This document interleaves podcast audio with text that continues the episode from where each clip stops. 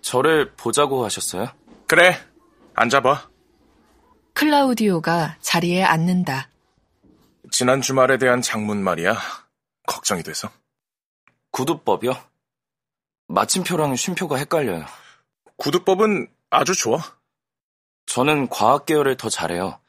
하지만 올해는 언어를 잘해보려고요. 내용을 얘기하는 거야.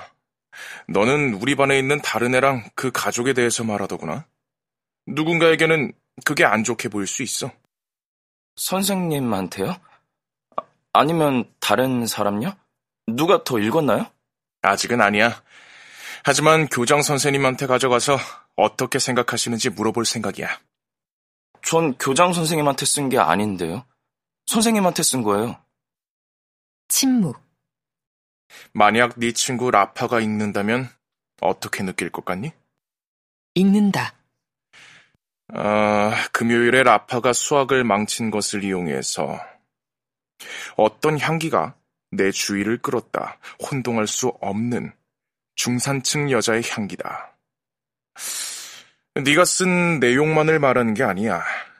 더 나쁜 건 행간에 있는 거야. 어조 말이야.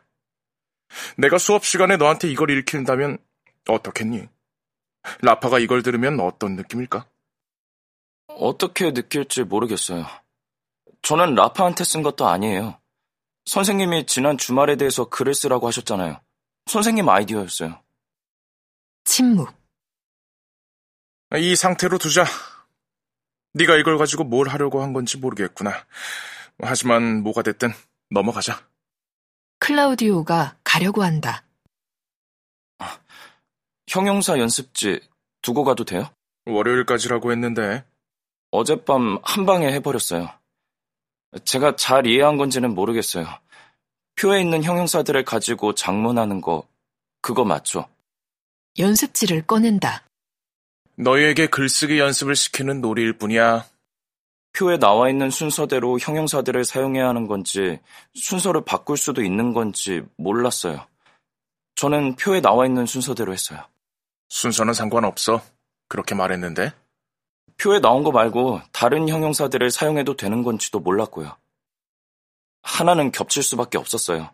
거무스름한을 반복해서 썼어요. 월요일까지 제출하면 돼. 가지고 있으면서 다시 검토해보지 않을래? 지금 내고 싶어요. 이번 주말에는 수학에 집중하려고요. 연습지를 놓고 간다. 침묵. 헤르만이 집어서 읽어본다.